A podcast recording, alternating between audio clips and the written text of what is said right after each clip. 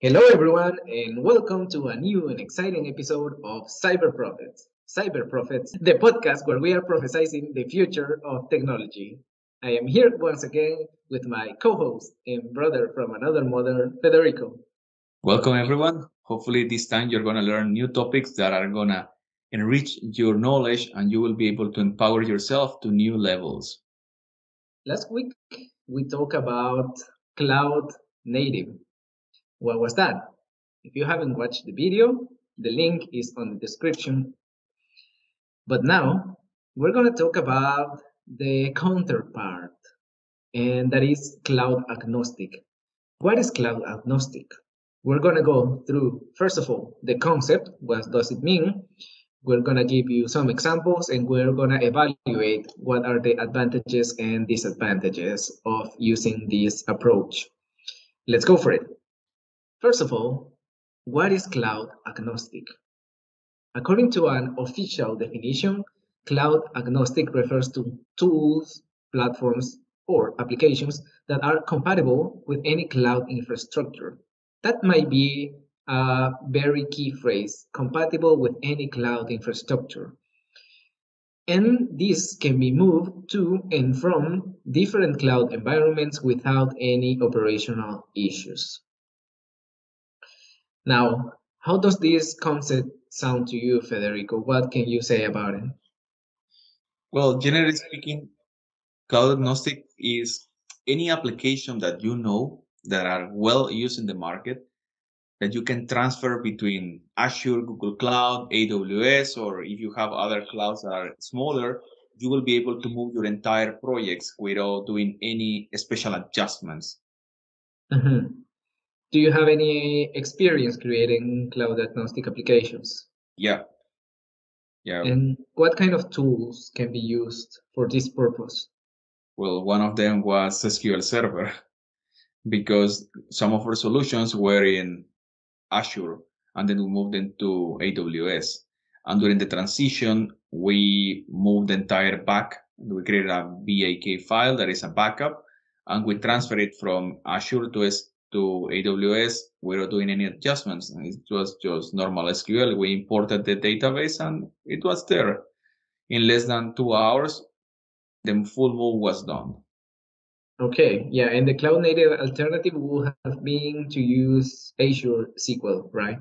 Yeah, SQL Azure will have been the option. SQL Azure. Very likely you will have had a lot of issues because SQL Azure and SQL Server are not the same application. They are similar. I'm still wondering why Microsoft didn't create a proper SQL Azure compatibility. And there many things are not available. And the other way around, there are some things that will be available in SQL Azure that are not available in SQL Server. And you might need to do a lot of adjustments if you need to do any transfer. Yeah. Okay, so, so this, this is something related to the databases. And what about the Lambda functions that we were talking about last time? Yeah, that's also tricky because in the Azure functions are not exactly the same as the Lambda functions. The Lambda functions have their own libraries and you need to do every adjustment. For example, there is the EFS, that is a shared drive that exists in AWS, but it doesn't exist in Azure. So when yeah. you do these transfers, you need to reconfigure it in the other, in the opposite. You might need to see if every single library or solution exists in the majority of cases, there might be some equivalence, but not necessar- necessarily. Mm-hmm. When we were doing the migration of the Azure functions was not pleasant at all because many things were not the same.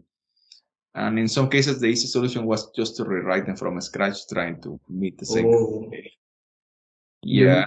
You went, went to that level though. Yeah. To rewrite everything from scratch. Yeah, well, I will say that some part of the logic, like the generic functions, stay the same, reading the CSVs, but not the part of connecting with the infrastructure. And that wasn't nice. Mm-hmm. But it was a risk, well, not a risk, it was a requirement because we had to move from Azure to AWS, and the option is, well, you just have to do it. There is no plan B. And under which circumstances can this happen that you will have to move from one cloud to another? Agreements between companies or disagreements, or that you get a better offer. Okay. And that's what So we, it's all about it's all about the money, we Yeah. could say. The Yeah. budget. I had a similar experience that it was all about the budget. That the client, were, well, there was an agreement between the the company and the provider. The pro, AWS provided a better offer, and then it was like, you must move everything, and that's all. And you just got orders from management that you Yeah. need to migrate everything from one Yeah. cloud to the other. Yeah. And Did they did they actually uh, okay, so this this is something interesting because they might reduce the cost uh, of what they are paying for the use of the cloud. However, if they at some point develop cloud native applications that will um, that would require a huge change, right? Writing everything from scratch, it may go as far as that. So when this happens, do they consider, like, does management, in the case uh, that you mentioned, does management consider that they might have also some cloud native, um, cloud native applications running somewhere? No, in that case, it was a very big problem because they didn't measure the differences between AWS and Azure. And there were huge, huge changes. There were many problems. There were other issues with Active Directory and so many troubles in the middle Mhm. that the management, I think that the first thing they should have asked us if that was a good idea before taking the decision. Mhm. But many times I have seen that companies just go because this this it sounds cheaper, but in fact it's not. Yeah, because it's a, it's a big process of uh, changing everything, right? Yeah, and like another example of something that I didn't face, but it could have been a bigger issue, is that in one case we use Elastic Container Service instead of Kubernetes. That is pretty, technically the private source solution of AWS. But if we Okay. have needed to go in reverse, it would have been a massive mess. Because first of all, we need to understand how different is the container service provided by Microsoft. I know that they have their own private source uh, solution, but I'm not sure if they look exactly the same. I'm not sure if they offer the same solutions. You need to understand, okay, is it that task? The, the okay, because the task definition will be a pod in the in the let's say Kubernetes terms. The service is still a service, but you need to understand how similar they are. Is the concepts are the same? How much it's gonna impact? What is gonna be the the difference of the clusters? Do you have the same solutions? And there are too many considerations. And in my experience, everything is about money and they don't really visualize. And my migrating solutions is also an expense because it's not that I just move it. It's like there were incompatibility issues with EFS Mhm. and it's a huge problem for us. And then it's like, yeah, but then you need to open ports because ports are not necessarily the same. And there are so many drawbacks when you're doing a migration that in some cases it might not even work. I have a friend who had a similar another case that they moved everything from AWS to Azure. That was the other opposite side.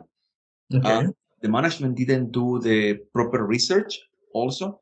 And in their cases, they are managing a very intense amount of data in the sense because they are working with maps, but it's Mhm. extremely, extremely intense. okay. Uh, the solution didn't exist in, in Azure. There was no equivalent for the amount Okay. of data they were handling. They had to roll back everything to AWS after like three or four months of work. Oh wow. Yeah, because After Azure- three or four months, they rolled back everything. Yeah, because there was not a proper research and Azure didn't support the, the same equivalent of what they were working on. Why? Because, well, I don't know exactly the details behind, but there was something related to the Linux configurations they had, the amount of power that they require and other details. But in the end, it's like there was no way to do it. There was like no way. And they It had basically means a lot of money wasted. a lot of money, a lot of money was wasted. Yeah, I can imagine that. And since we're talking about like cloud native and cloud agnostic now, can apps be 100% cloud agnostic? There is a possibility, but in my opinion, you might also involve in certain additional cost because cloud agnostic has the benefit that from one side you are free to do Mhm. whatever you want but keep in mind not everything will be cloud agnostic like a virtual private network will not be cloud agnostic this will be cloud specific everything related to the networks inside mm, will not be exactly cloud agnostic because this is how every company handles them the security groups or like the information and how do you protect the security might not be exactly the same. But these are like, they are major things, of course. But I wouldn't say that this is the, when you're working with cloud agnostic, this is not what comes to your mind. It will be the databases, the applications, and of course you can do everything without lambdas because or the Azure functions because the, what what this is in the end is a small container. But if you want to emulate even how this works and you would like to do everything with Kubernetes, you you must be really clever with all the networks, the cost, the efficiency, which if you don't have all the things perfectly aligned and you know exactly the cost, it's gonna be more expensive. So what you're saying is that even if I try to develop my application to be 100% cloud agnostic, uh, that will mean that most likely the database and the applications will be cloud agnostic, but there will be still some configuration needed on the cloud side. That will be, let's say, the cloud native part. And this is mostly related to infrastructure, Yeah. such as network. But in those areas, Terraform can support you. That- Terraform. Yeah, Terraform or other solutions like from uh, infrastructure, infrastructure, infrastructure as a code. There are some some solutions that you can even write them in C sharp, Java, and other solutions.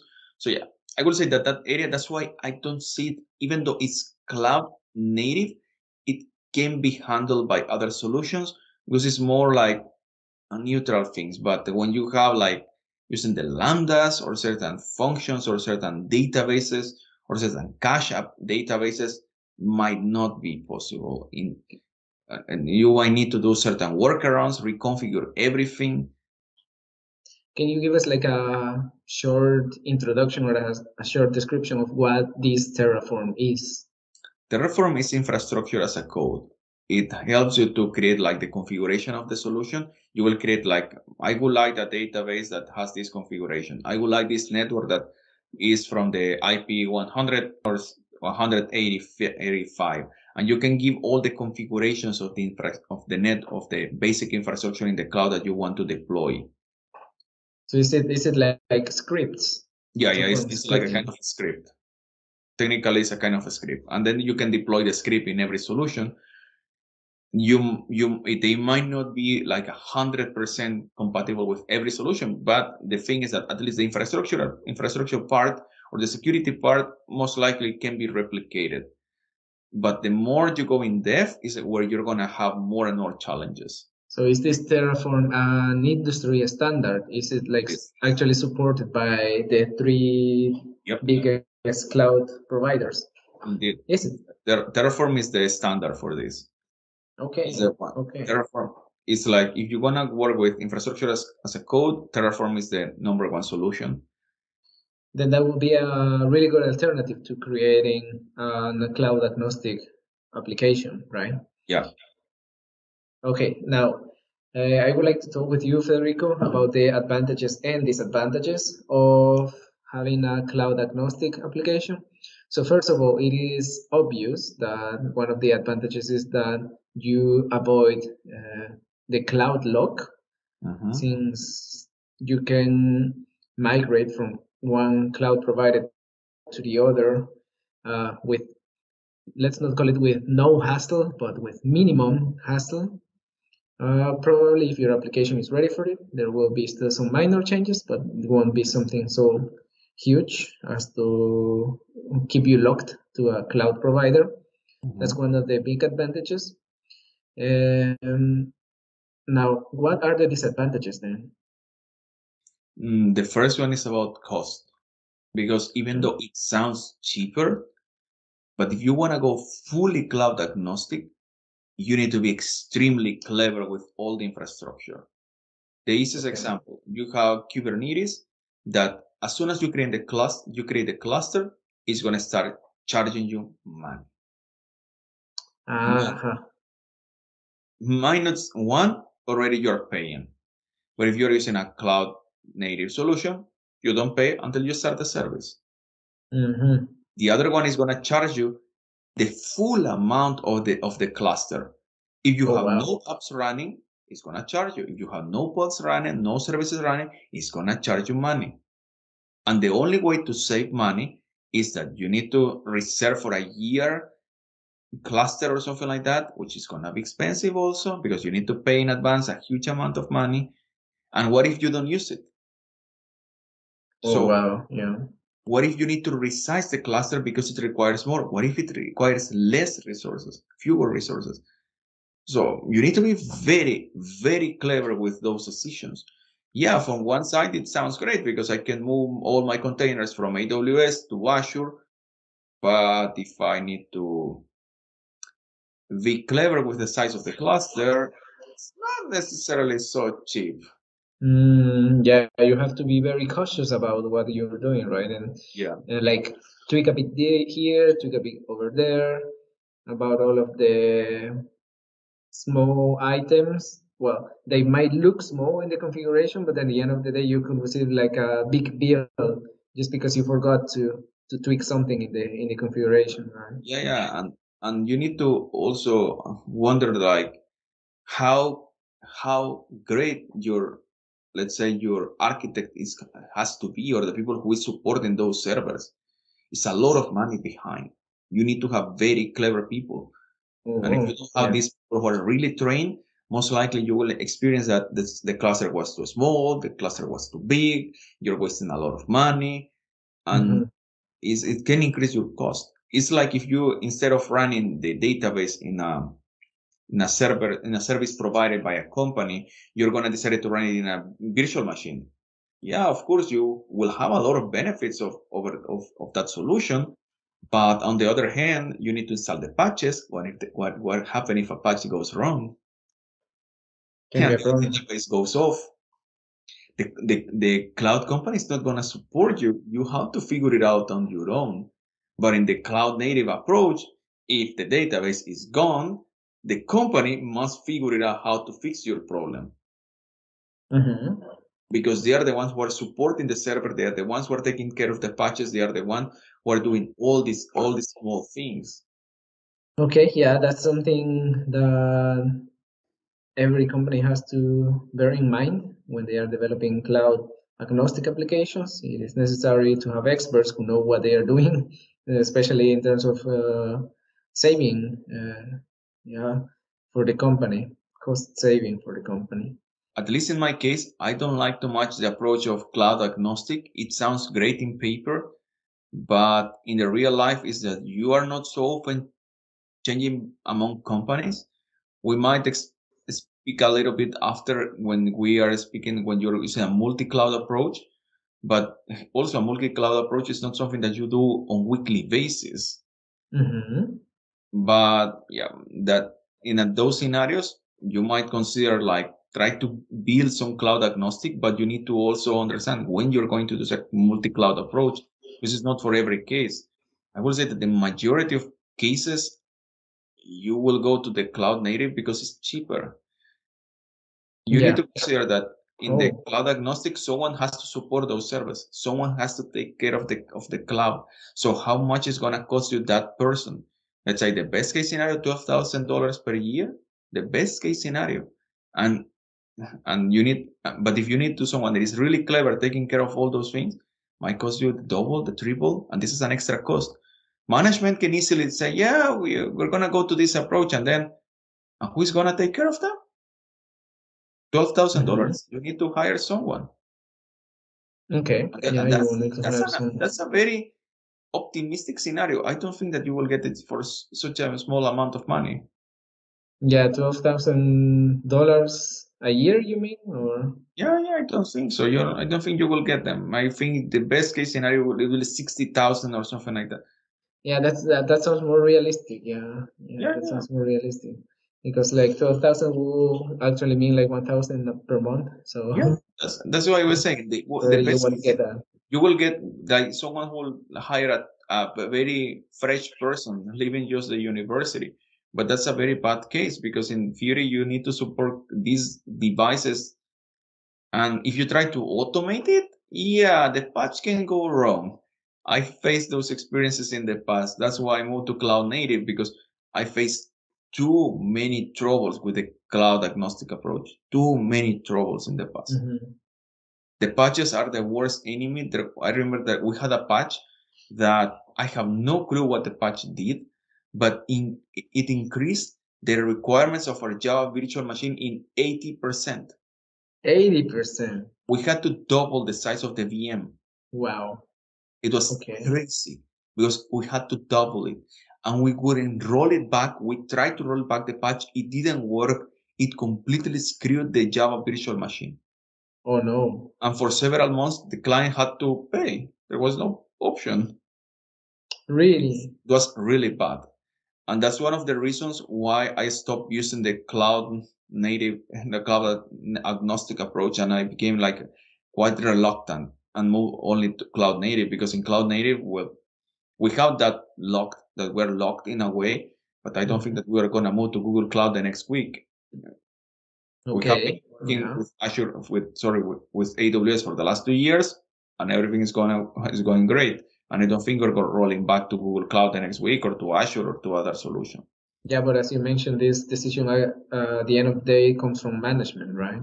Yeah, So it's something to, to bear in mind.